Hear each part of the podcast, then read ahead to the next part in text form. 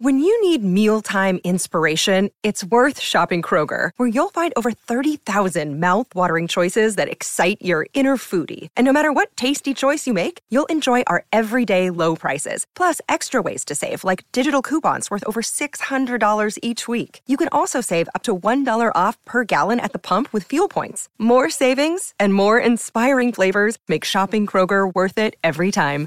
Kroger, fresh for everyone. Fuel restrictions apply. Hello, my gardening friends, and welcome back to the Just Grow Something podcast. I've done plenty of garden myth episodes before on this podcast, so when the subject of molasses in the garden was brought to my attention, it piqued my interest. I do know that molasses as a food has a good amount of nutritional value for us as humans, and it stands to reason that those same nutrients would be good for the soil microbes and for our plants. But does it make sense to use molasses as a treatment for your garden soil or for your compost pile? Or are there better alternatives out there for feeding our favorite soil bacteria? And would using molasses even work? Let's dig in and find out.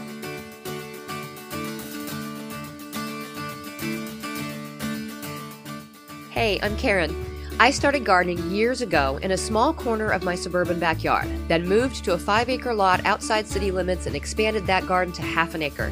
What started as a way to provide for my family turned into a love for digging in the dirt and providing for others. Slowly, my husband and I built our small homestead into a 40 acre market farm through lots of trial and error and successes and failures. Eventually, I went back to school to get my degree in horticulture, and along the way, I discovered there is power in food. So I want to share everything I've learned with as many people as possible. This podcast is all about helping you become a better gardener and a better eater. Whether you're a seasoned gardener or have never grown a thing in your life, I want to give you the knowledge you need to get the biggest and best harvest you can. So, settle in, grab that garden journal, and get ready to just grow something.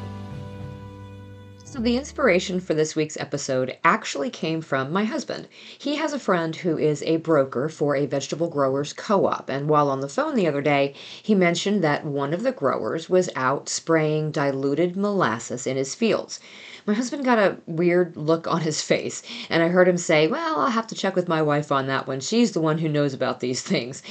So when he got off the phone and asked me about it, I reminded him of a conversation that we'd had a couple years ago when we were cutting back on our sugar. We talked about the nutrient content of molasses being higher than that of refined sugar, and we had purchased a bottle to try in a few recipes.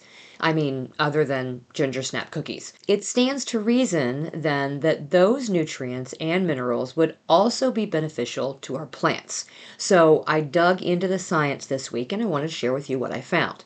If you don't know what molasses is, it's a sticky byproduct of the processing of sugarcane or sugar beets into refined sugar. So if you take some raw sugarcane juice and you extract all the sugar from it, then you get basically two final products. You get molasses and you get white sugar.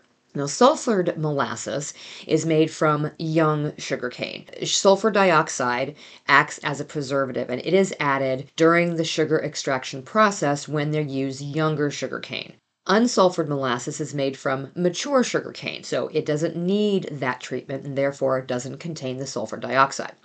There are three different grades of molasses there's mild, which is also known as first molasses, dark or second molasses, and blackstrap molasses.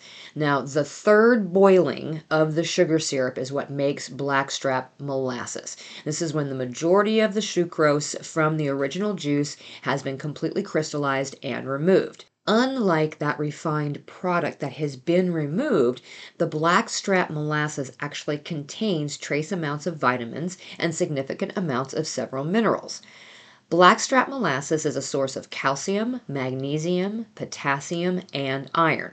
One tablespoon provides up to 20% of the USDA daily value of each of those nutrients. Now, these nutrients, along with the natural sugar content of the molasses, will act as a quick source of energy for the soil microbiota or the compost pile microbes.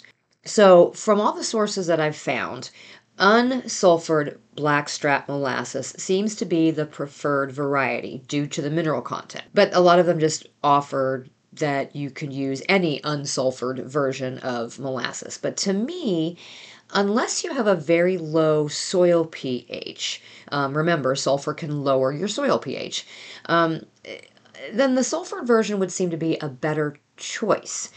Um, if your soil is a bit on the alkaline side, you know, using sulfured molasses would be able to help lower that soil pH.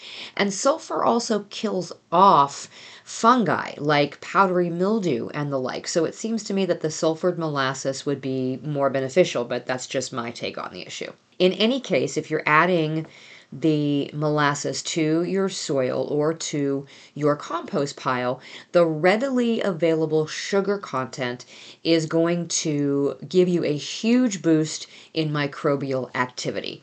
Why is this?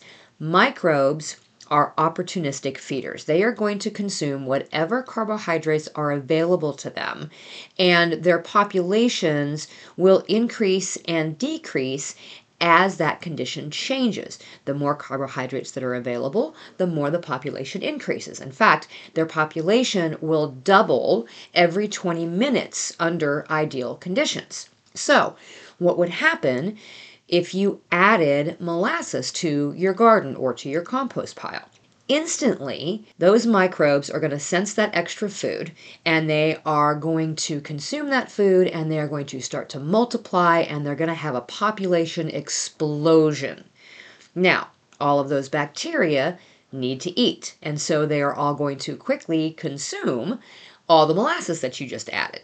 So, unless you continue to give them some sort of food source, when the molasses carbohydrates run out, then there's going to be a massive microbe die off, since the soil or your compost can't maintain that population level on its own without the molasses. So, what has the molasses accomplished in this instance? Well, all of that dead bacteria are going to go on to feed other microbes and bacteria. And the dead bacteria are also going to help to build that soil structure up. So essentially, you've increased the microbial activity and you've increased the level of nutrient cycling. Plus, the minerals in the molasses are going to stay in the soil and the plants can use them, specifically the potassium and the magnesium. But I'm going to bet that your soil probably already has enough calcium and iron before you added the molasses, so that benefit is going to be negligible. But one other way that molasses is used in the garden is to feed plants directly, most notably at the time the plants are transitioning from the vegetative stage to the blooming stage. Now, this is the time when the plants need a big boost in carbohydrates. And so it seems like molasses would be great for this.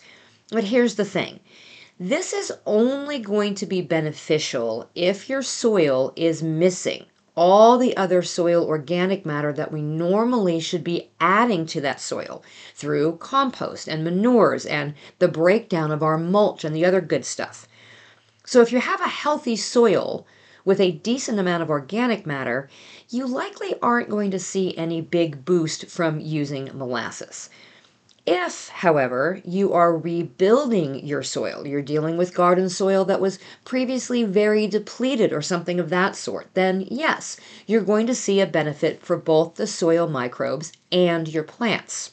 And this is why molasses as a soil conditioner can be a great ingredient for modern farming because heavy fertilizer and pesticide use can make soil sterile by killing off all those good microorganisms that we are constantly trying to feed in our own small gardens. So, on a large scale, counteracting this with molasses for soil improvement can actually boost the short term health of a farm's soil while they're working on building those soil uh, microbes back up again. But from an environmental point of view, to me, it just makes more sense to put non edible organic matter into the garden and into your compost and keep the perfectly edible stuff in the kitchen where it belongs. That to me is less wasteful of the energy it took to produce that food, specifically the molasses.